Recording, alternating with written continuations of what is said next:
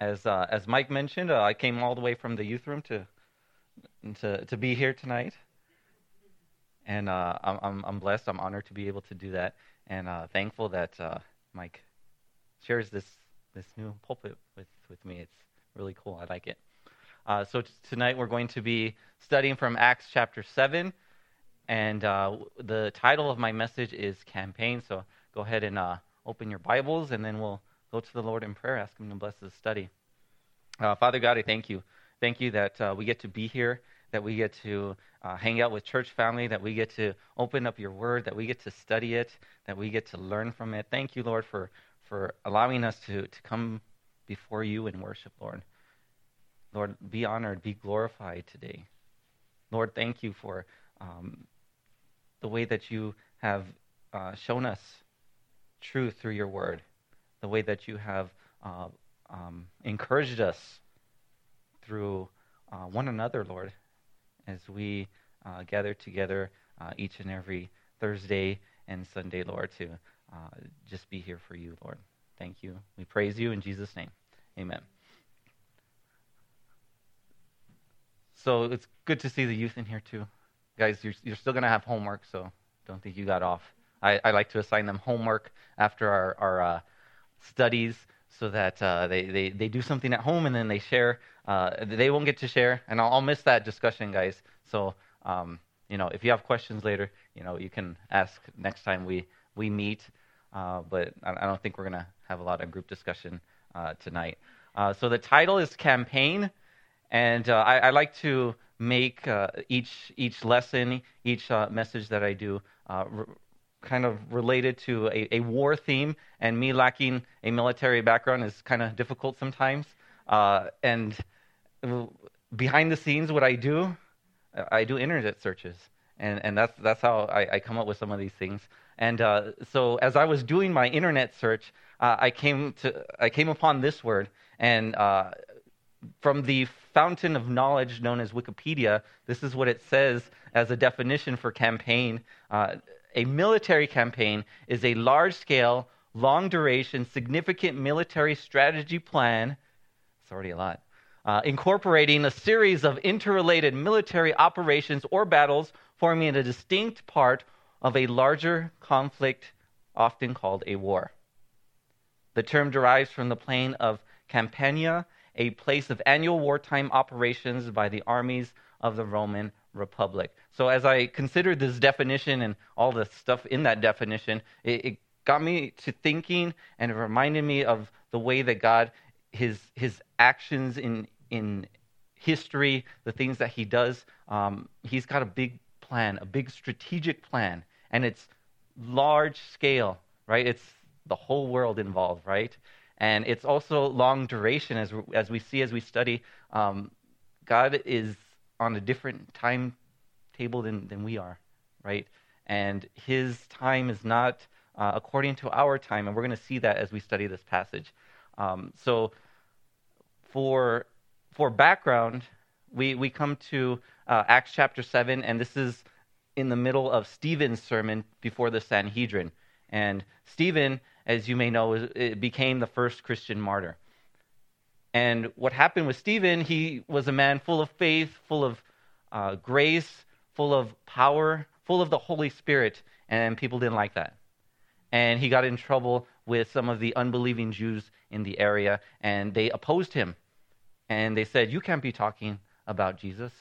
That's not allowed." And they started arguments with him, but their arguments could not match up to the wisdom that Stephen spoke with, that came directly from God, the Holy Spirit living inside of him. So what did they do? Instead of backing off and say, "Oh, you know what, you're right, we were wrong." No, they doubled down. And what they did was they brought some men to seize Stephen and bring him before the religious authorities. And they brought some guys to bring up some false accusations against Stephen. So here's Stephen standing before the religious authorities, all these accusations flying at him, and he's just there bold, unflinching in the face of all of that. And they accuse him of all sorts of crazy things, but I think the most notable thing that they accuse him of is blasphemy. Blasphemy against God, blasphemy against Moses, and then the Sanhedrin to open up this chapter, asked Stephen, the high priest, said, "Are these things true?" And Stephen, instead of defending himself and saying, "No, that's not true. I didn't say anything. I did not blaspheme." No, he did not do that. What he did was he launches into this sermon that takes the majority of chapter 7. And this sermon is a history lesson, and it's a Bible lesson. And I think it's funny that he's telling these religious leaders about Abraham, about Joseph, about Moses. They already know this stuff. They must be, as they're listening to him, they must be thinking, yeah, we know. Yeah. What else you got? But, and even reading through this, it's something that we know if we read through the Bible. If we even attended children's ministry, these are the Bible stories that we grew up learning. But Stephen has a different perspective on all of this. These Bible stories are not isolated, standalone narratives. It's not just Noah's Ark and that's it. Adam and Eve and that's it. But it's all interconnected, all interrelated. And all of it is through the perspective of Jesus. Now that Jesus has come, what do all of these things mean? How has God worked up to this point, and how we continue to work in light of the cross? So Stephen starts off in chapter 7 talking about Abraham, who is the father of the Jewish race, but more importantly, he's the father of faith. He goes on to tell about how Abraham was given this tremendous promise from God, that he would be the father of a great nation, that look up into the sky and count the stars if you can, because that's what your descendants are going to number. And at that point, Abraham had 0 descendants, but he trusted in God, and he did what God said. God said, "Pack up and move." He packed up and went. And that's amazing faith, and that's an example for us. And later, God would tell him this, in kind of giving him some more details on this promise. He says, "Your descendants will be strangers in a foreign land, and they will enslave and oppress them for 400 years. And I will judge the nation, and they will serve as slaves. After this, they will come out and worship me in this place." So if I'm Abraham, I'm like, are you serious? 400 years? I'm never going to see that. He could have very easily said, "Well, count me out, God. This is not even going to affect me. This is like way later in the future." But Abraham didn't do that. If you read on, it says that Abraham just kept going on, obeying. He had Isaac. Isaac had Jacob.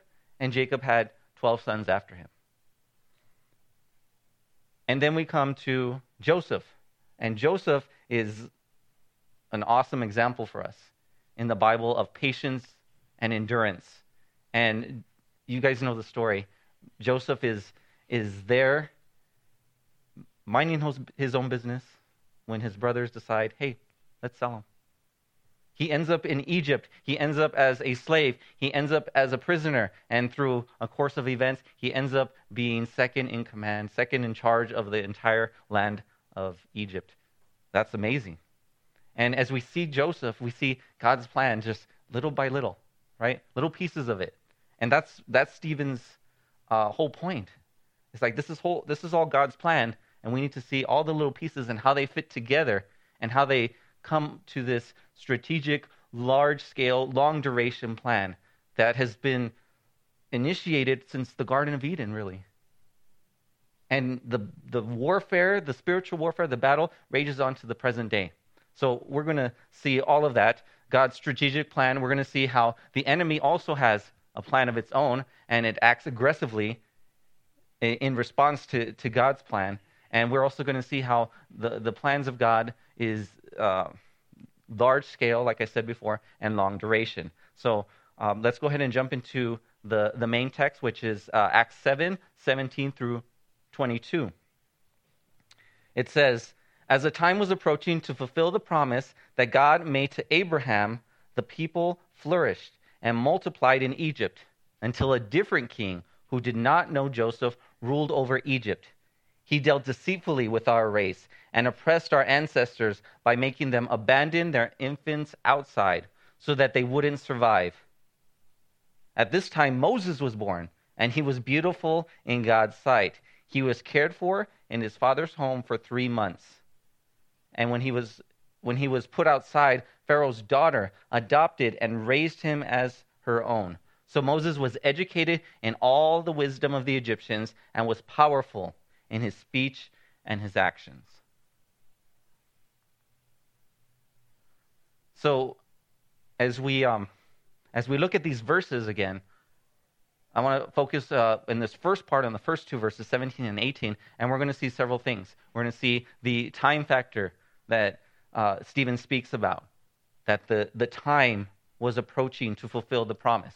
We're going to see how God caused his people in Egypt to flourish and to multiply. And we're going to see how God arranged everything so that there was this particular guy in Egypt that became their ruler. And how, even before that, how God made it so that his people were in Egypt when this ruler came into power. And what we're going to also see, we're going to answer this question, how have you seen God's strategic plan at work in your own life? So going back over the first two verses in this section, in this passage, it says, as the time was approaching to fulfill the promise that God made to Abraham, the people flourished and multiplied in Egypt until a different king who did not know Joseph ruled over Egypt. So what I would like to look at is that first phrase, as the time was approaching. So like I said before, God's timing on things, not necessarily the way that we would like things done in our microwave generation, right? We want things done now. We want to push that 1 minute button on the microwave and it be ready for us. We want things done yesterday, okay? But that's not how God works. He doesn't work according to what we want and when we want it, okay? And I think it's really cool how throughout the Bible, it mentions these instances where God is working according to his own schedule and his own time, and that has nothing to do with what we want. One of the things that it mentions is the coming of Jesus, right? That was according to God's timing. In Galatians 4, it says, when the fullness of time was come, and by the way, this is the King James Version, God sent forth his son, made of a woman, made under the law, to redeem them that were under the law, that we might receive the adoption of sons. And I use the King James because of that phrase, the fullness of time. And I think that phrase is just so powerful because it's just God choosing the right moment when everything was just right, all the situations and the factors and all the characters were in play, and God says, now is the time. So we see that Jesus comes at just the right time, in the fullness of time. Okay, and the Jews were expecting a Messiah for many, many years, right? Eve, after she had Cain, thought this was the guy that was going to crush the head of the serpent. If you remember in Genesis 4, it says that now I have brought forth a man with the Lord's help. So in her mind, this was the guy. But then thousands of years and hundreds of pages in your Bible later, this is when Jesus comes, in the fullness of time, when God says it's going to happen. We also know that in the fullness of time, Jesus did his ministry. He waited 30 years or so to begin his ministry. And before that, nothing much is mentioned of Jesus' life besides his birth and that one episode where he gets lost by his parents and he's found in the temple. So we don't have much there until that specific time. And throughout his ministry, people are encouraging him to, make yourself known. Tell people who you are. It's not my time yet. And even when he encounters opposition and they're ready to kill him for the things that he's doing and the things that he's saying, and Jesus doesn't let that happen. It's not time yet.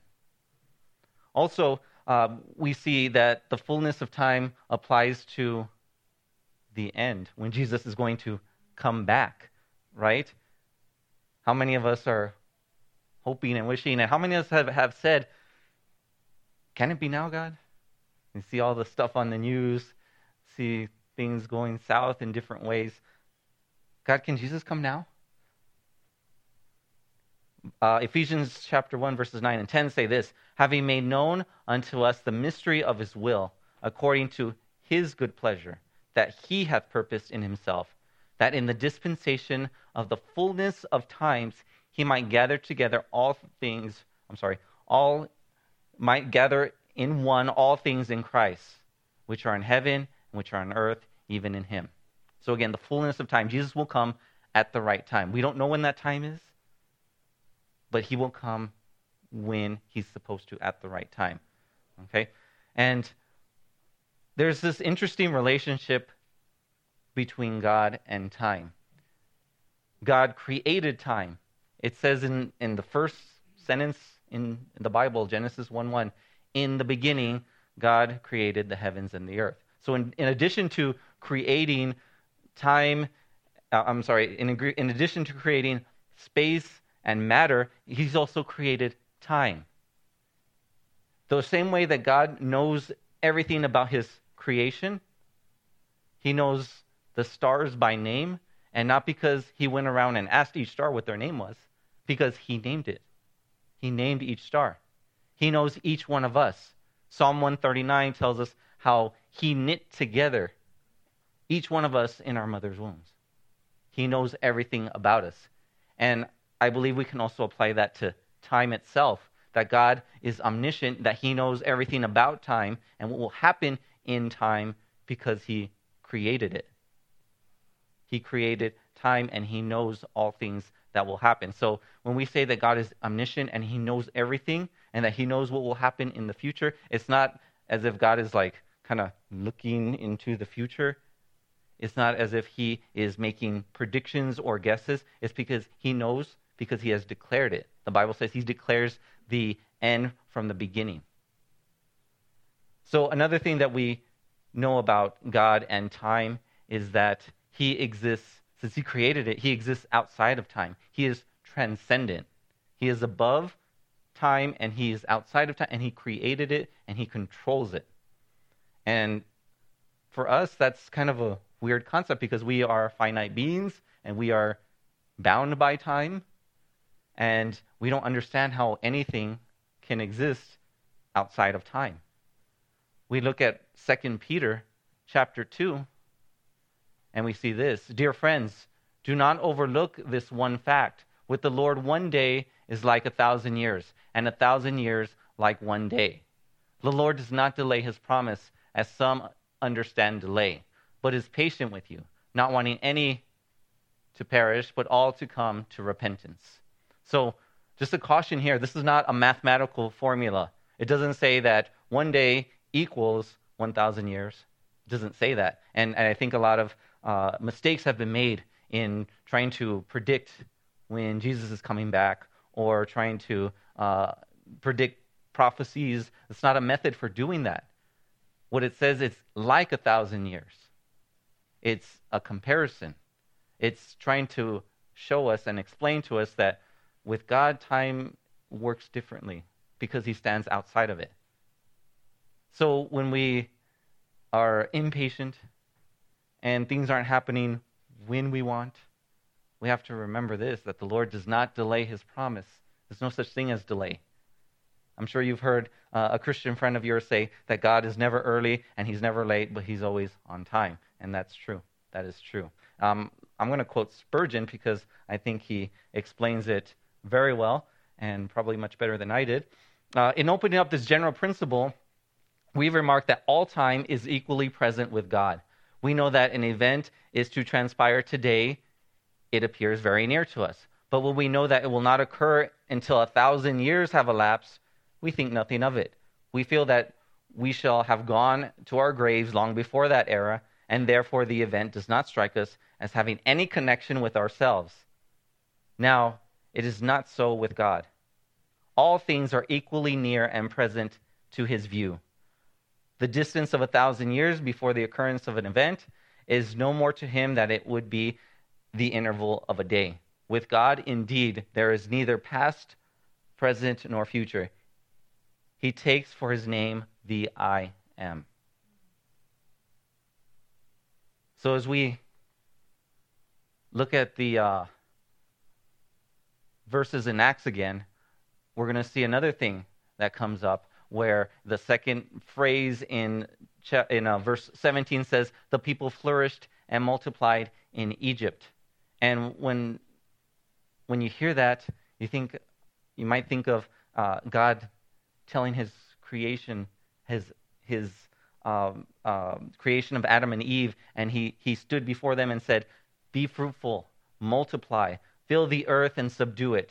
Rule the fish of the sea, the birds of the sky, and every creature that crawls on the earth. So in this situation, the people in Egypt got that part down. They were being fruitful. They were multiplying just as God wanted, but they were not ruling, right? They were in Egypt. They were in a land of somebody else's rule. So we see that, but we also notice that Jesus gave a similar command to us, right, to his disciples. Okay, this was the creation mandate when God told Adam and Eve to be fruitful and multiply. Jesus gave a similar command called the Great Commission. In Matthew 28, it says this, Jesus came near and said to them, all authority has been given to me in heaven and on earth. Therefore, go therefore and make disciples of all nations, baptizing them in the name of the Father and of the Son and of the Holy Spirit, teaching them to observe everything I have commanded you. And remember, I am with you to the end of the age. So Jesus is telling us, as Christians, as his church, be fruitful and multiply. Fill the earth with the kingdom of God. In Matthew 13, Jesus has many parables that he used to teach the people about the kingdom of God. Some commentators, they call them the kingdom parables. Okay? And there's two in particular that are relevant here. Matthew 13 talks about the mustard seed. And what does Jesus say about the mustard seed? It's a small, tiny little thing, put it in the ground and grows into this big, giant tree, right? Such that birds can build their nests in there, right?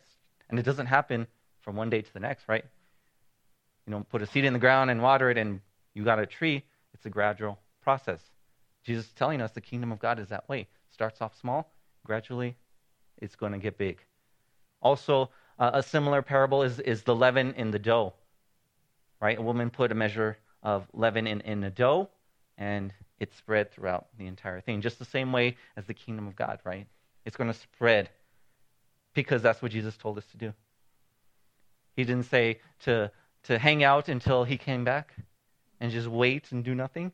He said, go now, make disciples. I also thought of the prophecy in Daniel. If you remember, Nebuchadnezzar had this dream where he saw this giant statue made of different types of materials. I'll just read it so we can get a picture of what's going on. He has this dream and asks for an interpretation. Here's Daniel to interpret it. Then the iron and the fired clay, the bronze, the silver, and the gold were shattered and became like chaff from the summer threshing floors. The wind carried them away, and not a trace of them could be found. But the stone that struck the statue became a great mountain and filled the whole earth. In the days of those kings, the God of the heavens will set up a kingdom that will never be destroyed. And this kingdom will not be left to another people. It will crush all these kingdoms and bring them to an end, but will itself endure forever. You saw a stone break off from the mountain without a hand touching it, and it crushed the iron, the bronze, fired clay, silver, and gold. The great God has told the king what will happen in the future. The dream is certain, and its interpretation reliable. So we see from Scripture that the kingdom of God is going to fill the entire earth, and God is going to use us. He is using us at this moment to build his kingdom.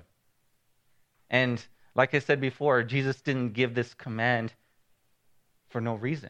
He expected us to go and do it and it would be successful. He didn't tell us to just sit and wait. He told us to go and do. And I think there's a misconception with some Christians that, they have that view that we shouldn't have to do anything. We're just, let the world get bad and then Jesus will come. No, that's not it. What if I told you that the kingdom of God is at hand, that it's near? Jesus said it himself in Mark chapter 1. Now, after that, John was put in prison. Jesus came to Galilee, preaching the gospel of the kingdom of God and saying, the time is fulfilled. The kingdom of God is at hand. Repent ye and believe the gospel. So the next thing in these two verses that I want to point out is that last part where it says, until a different king who did not know Joseph ruled over Egypt. And we'll talk about this ruler, this king of Egypt, this Pharaoh, in just a little bit. But what I want to focus on is the fact that they are in Egypt at this point. God arranged things with Joseph and his brothers and Pharaoh and the dreams. You know the story. He arranged everything so that his people would be in Egypt.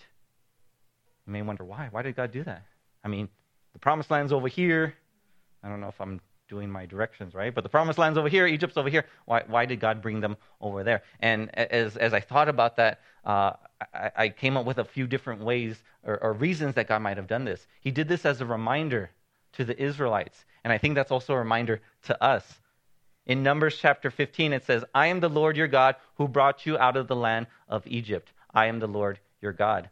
So frequently through the Bible, God's people are reminded of the fact that God brought them out of Egypt, right? And it wasn't just any old way. It was like powerful. It was miraculous. This parting the sea, sending the plagues, sending the cloud to lead them. This was crazy stuff.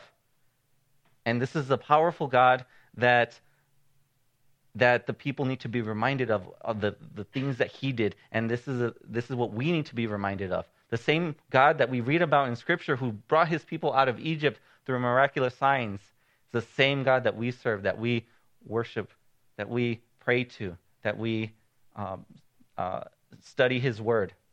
The same God. So that's one reason I think that God had them in Egypt, to remind them, hey, this is what I did for you. Another reason, I think it was a warning to the nations around them. If you remember, in Numbers, we have this guy named Balaam, and he was instructed by the king to curse Israel because he saw that they were coming, and he had heard of what their God had done for them. It says in Numbers 22, look, a people has come out of Egypt, and they cover the face of the land and are living right across from me. So he's worried about that because he heard what God had done for his people in leading them out of Egypt. And then we come to Joshua, and he sends spies into Jericho, and they come upon a woman named Rahab. And this is what Rahab tells the spies. I know that the Lord has given you this land, and that the terror of you has fallen on us, and everyone who lives in the land is panicking because of you. For we have heard how the Lord dried up the water of the Red Sea before you, when you came out of Egypt, and what you did to Sihon and Og, the two Amorite kings who you completely destroyed across the Jordan. When we heard this, we lost heart, and everyone's courage failed because of you. For the Lord your God is God in heaven above and on earth below. So the nations around, and I think that is also true for us. When people find out about our God, then we can tell them about our God, and we can point to all of these wonderful, amazing things that God has done. And the last thing, I think that God sending his people to Egypt and bringing them out is a way of God painting a picture for us. I think it's symbolic of God's deliverance of his people from sin through Jesus Christ. I got this quote from a website called gotquestions.org. And this is what it says in the explanation of that. Egypt has a tremendous symbolic significance in the Bible. Israel's redemption from Egypt is a picture of our deliverance from sin and death through faith in Jesus Christ. While initially seen as a place of refuge in famine or threat, Egypt becomes a place of oppression and slavery. For New Testament believers, Egypt represents our old life of slavery to sin. All people, by nature, slaves of sin, and Satan is a much harsher taskmaster than the Egyptian overseers. The natural man labors powerlessly under the weight of sin. God redeemed his people from slavery in Egypt by the blood of the Lamb on the first Passover. And he redeems us from sin by the blood of the Lamb who takes away the sin of the world. Just as God called his people, the Israelites, out of bondage in Egypt, he calls us, his children, to come out and be separate and live holy lives in his kingdom. So I asked that question from earlier. How have you seen God's strategic plan at work in your life? You probably have, right? What brought you here to this point in this building at this time, right? And even more so, even more importantly, I think we can also point to God's strategic plan in sending Jesus into our lives. There was a person that told you.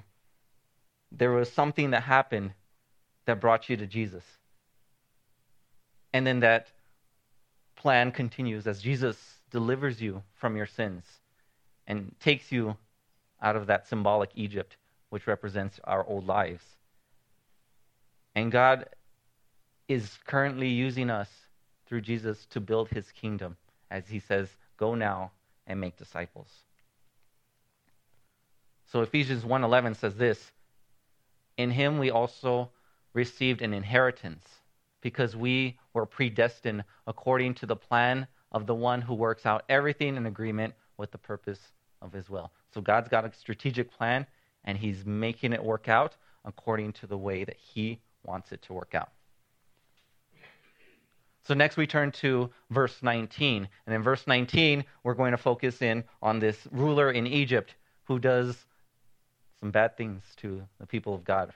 We talk about deceitful dealings, oppression, the murder of the innocents. And we want to ask, we want to put it in terms of what's going on today. What acts of aggression do you notice in our world today? I bet you see a lot of them. So let's look at verse 19. He dealt deceitfully with our race and oppressed our ancestors by making them abandon their infants outside so that they wouldn't survive. In Exodus, this is where we first read about this. And here are the details from the book of Exodus. Come, let's deal shrewdly with them. Otherwise, they will multiply further. And when war breaks out, they will join our enemies, fight against us, and leave the country. So the Egyptians assigned taskmasters over the Israelites to oppress them with forced labor. They built Pithom and Ramses as supply cities for Pharaoh. But the more they oppressed them, the more they multiplied and spread, so the Egyptians came to dread the Israelites. They worked the Israelites ruthlessly and made their lives bitter with difficult labor in brick and mortar and all kinds of field work. They ruthlessly imposed all this work on them. So that's from Exodus 1. So as we see this verse, we the first thing mentioned is the deceitful dealings. And if we think about it in terms of our situation today, deceitful dealings, being lied to, being manipulated to do certain things or act in certain ways. Does that sound familiar? All right. We have politicians that will stand up and they will tell you lies. This season of the year where we got elections coming up, and you see all those ads on the TV, and they're scary, right? They put their political opponent, right, with fire around them, and their eyes are red, and it's scary, right? And they're trying to manipulate us, right? And they're not the only ones. We have media doing the same thing. We have companies, big companies, doing that. We have false teachers in the church lying to us, dealing deceitfully for their own gain. They want us to do what they want. They want us to follow them rather than follow God. So this is why we need to have discernment. Discernment is one of the greatest needs of this day. Spurgeon said, discernment is not the ability to tell the difference between right and wrong. Rather, it is telling the difference between right and almost right. So if you have discernment, obviously, the devil doesn't come with, the the red makeup and the horns and the ponytail, right? Because that would be obvious, right? But it's sneaky, it's deceitful, the way that the enemy comes up to us. And how do we get discernment? What do we do? Is discernment just some magical gift that pops into the inside of us, in our hearts, in our minds, whatever? No.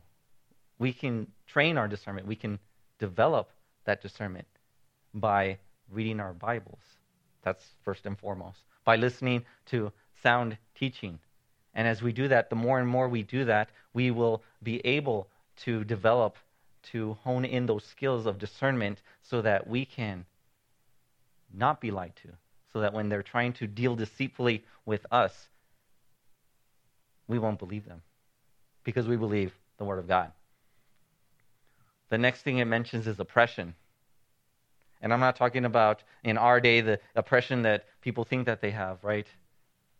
We talk about these woke people that just because you mention something about skin color or whatever, they get upset about that. They're called microaggressions. And that's not oppression. That is not oppression. I mean, you see here what oppression is, right? Slave labor, your rights taken away. That's what they did to the Israelites. And that's something that these people that I mentioned earlier are trying to do to us. They want our rights taken away. They want us to just fall in line and do what they say to do. They essentially want us to be their slaves. And then finally, we see how they murdered innocents, right? And this isn't the first time, or this won't be the last time that we see this in the Bible, of the murder of innocent baby boys.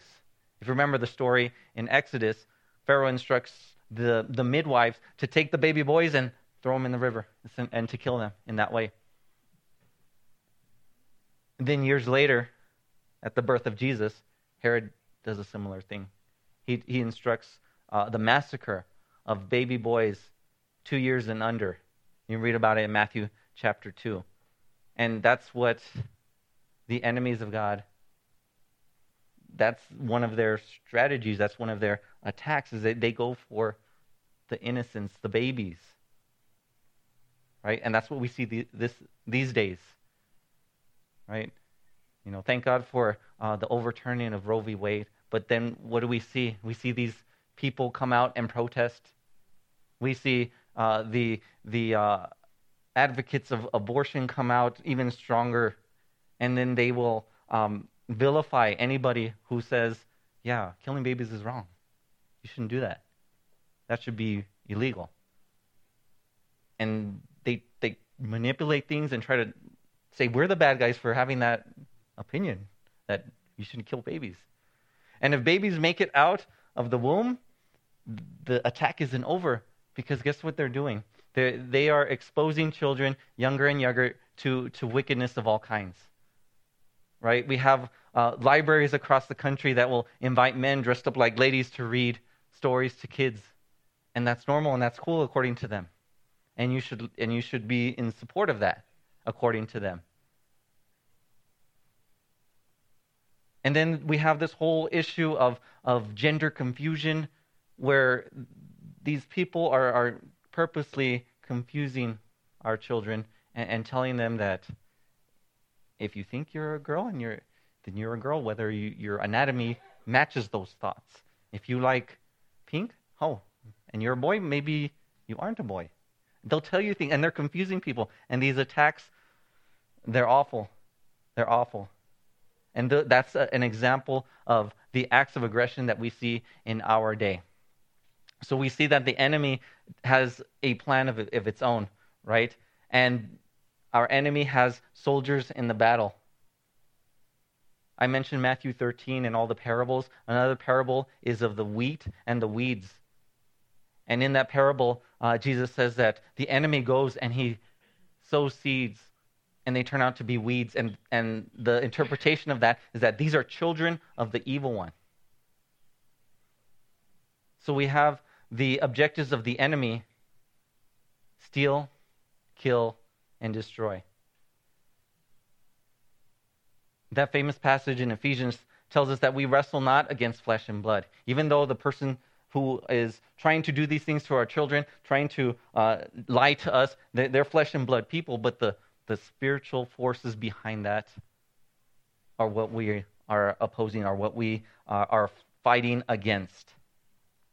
So again, the enemy has its own objective.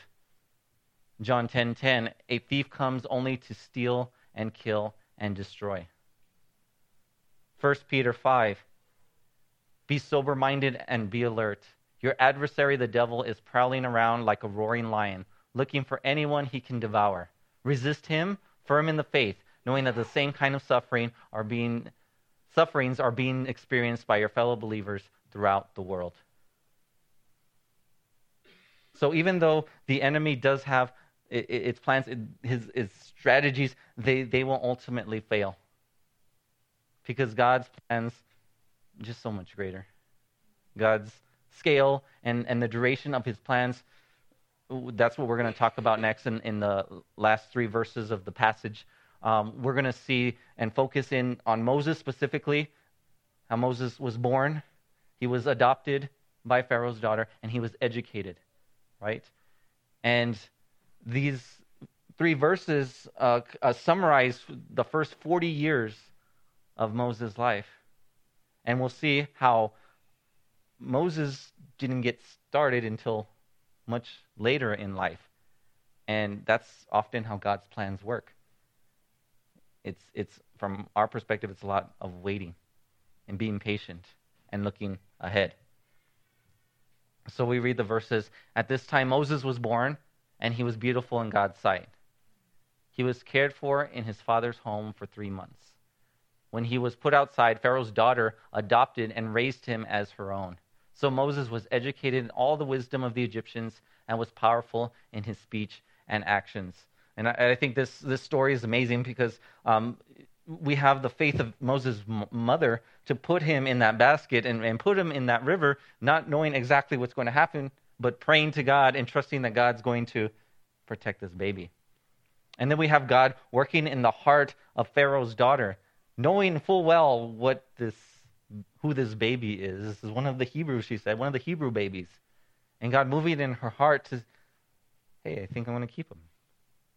Knowing that Pharaoh, her dad, was the one that made that rule, that law, that these babies should be killed, that they should die.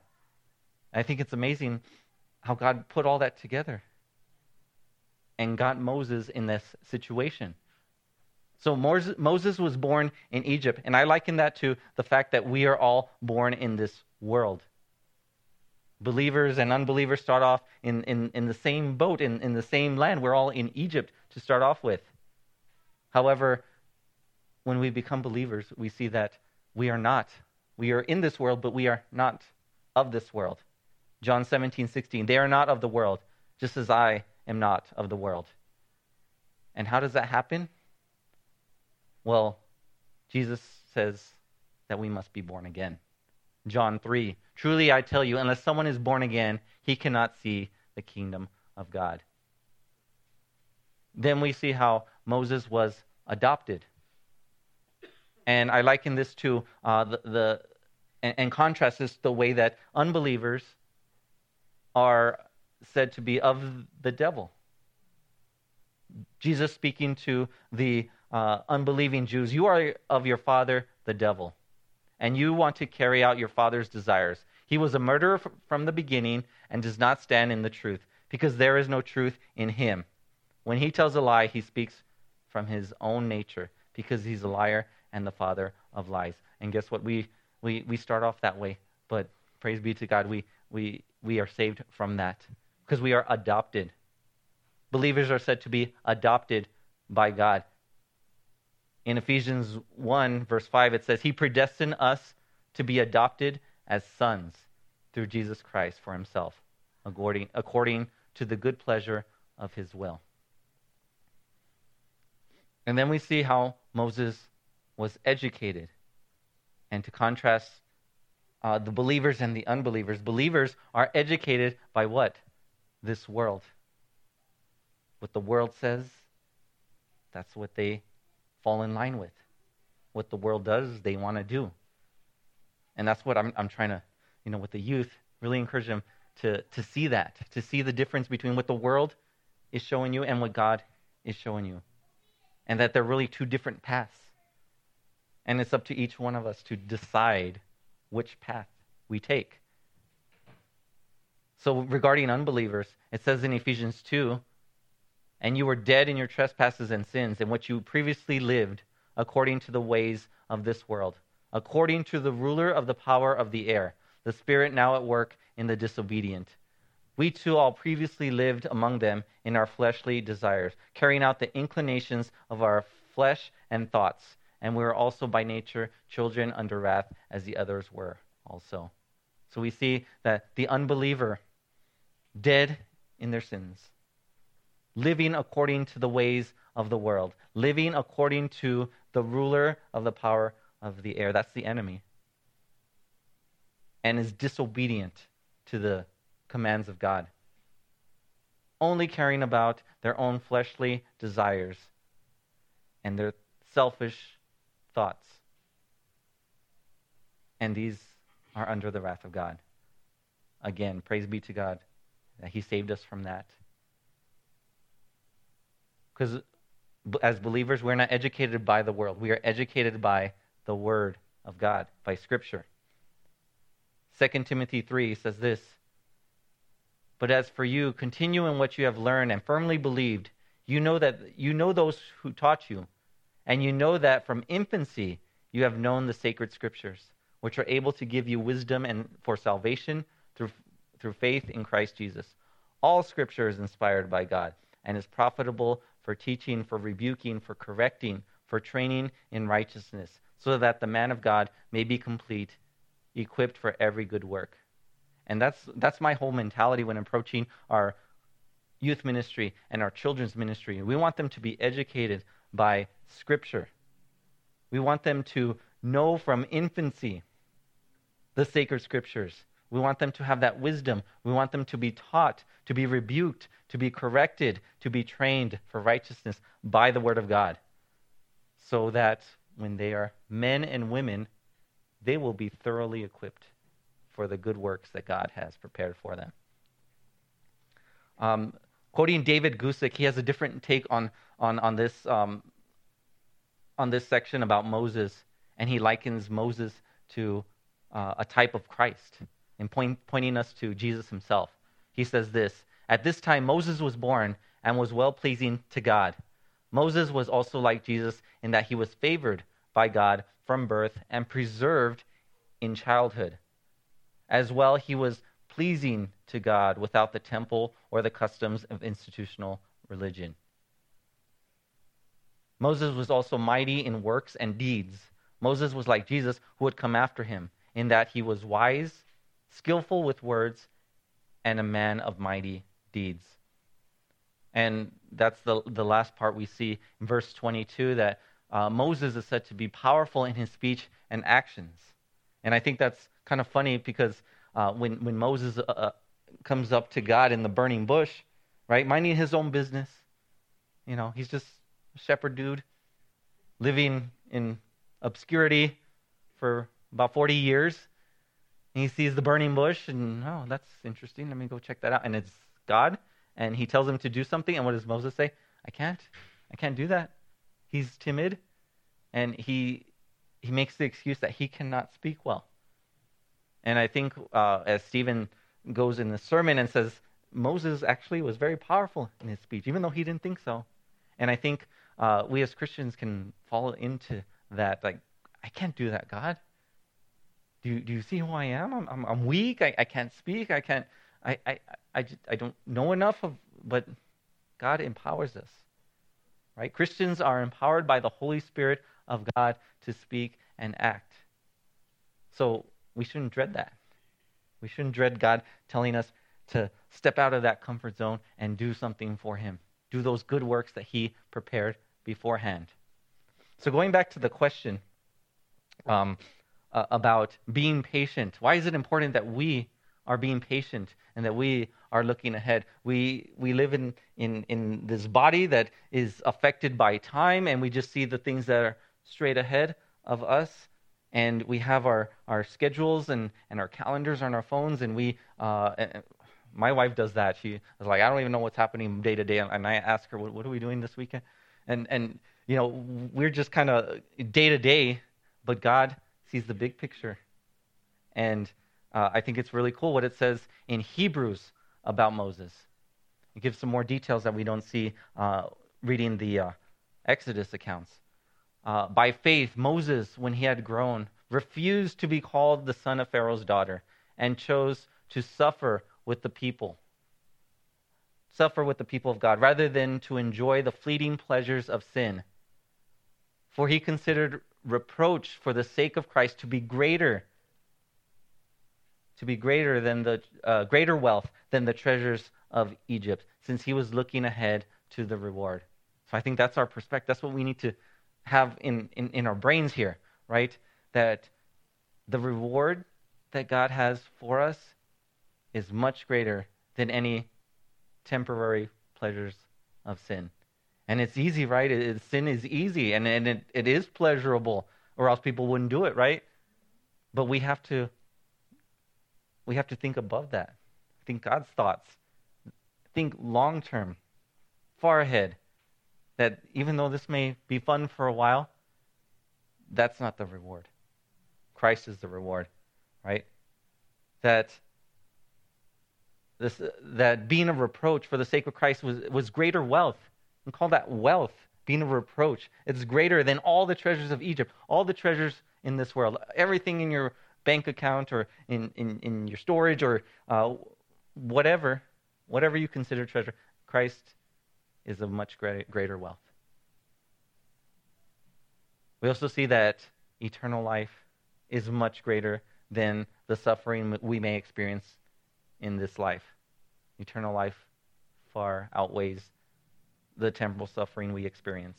So going back to Moses and just kind of the timeline of Moses, right? All these verses that we saw earlier in Acts, that's the first 40 years of his life, okay? And then, like I said before, he's there just hanging out, being a shepherd for about 40 years before the burning bush, and then he's 80, in his 80s, 80-ish, when he goes back to Egypt and he leads the people of God out from Egypt in the Exodus.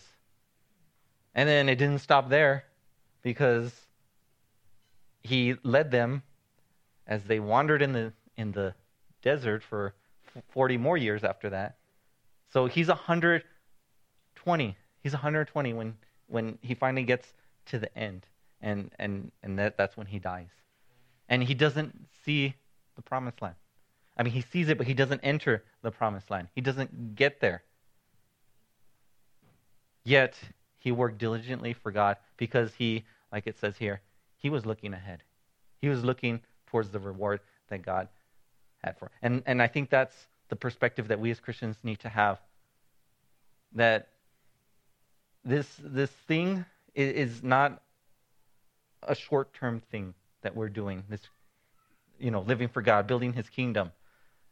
We've got to think long-term. We've got to invest in our next generation and the generation after that, because that's what's going to build the kingdom. So I found this on the internet, and I'm going to close with this.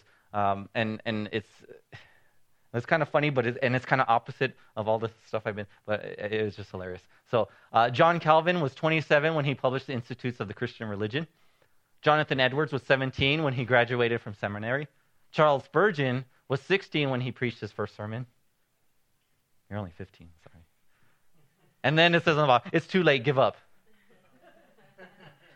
And like I said, that's funny, because that's not true. That's not what this is all about, right? Moses was 80 when he led the Exodus, and he was well into his hundreds when he's leading the people. And this is the mentality of so many, right? We want to get our church big and famous, and we want to do it fast. That's not the way. That's not God's method. God's method is slow and patient and looking ahead for the reward. So with that, the worship team will come back up here. We'll finish this off with one more song, and let's go to God in prayer.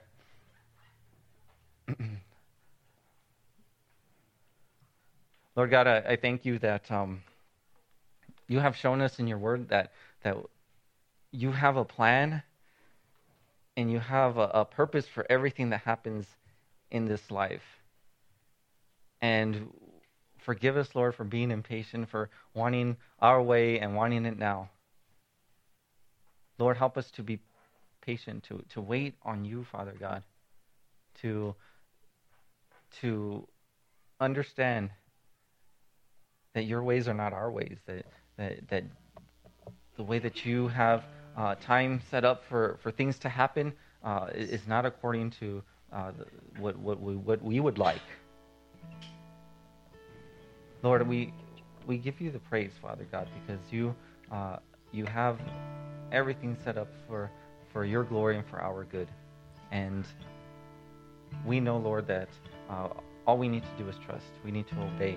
We need to be faithful and patient in the meantime. So let us take these examples from Scripture of Abraham and Joseph and Moses and Stephen himself, whose words we were studying today, that let that be motivation for us, Lord, that we're looking ahead to the reward, Lord. We're not looking day to day, because you're taking care of that, Lord. We're looking ahead and we're building your kingdom slowly but surely, Lord. And I thank you for that you use us and that we get to participate in your great work. It's in Jesus' name that I pray.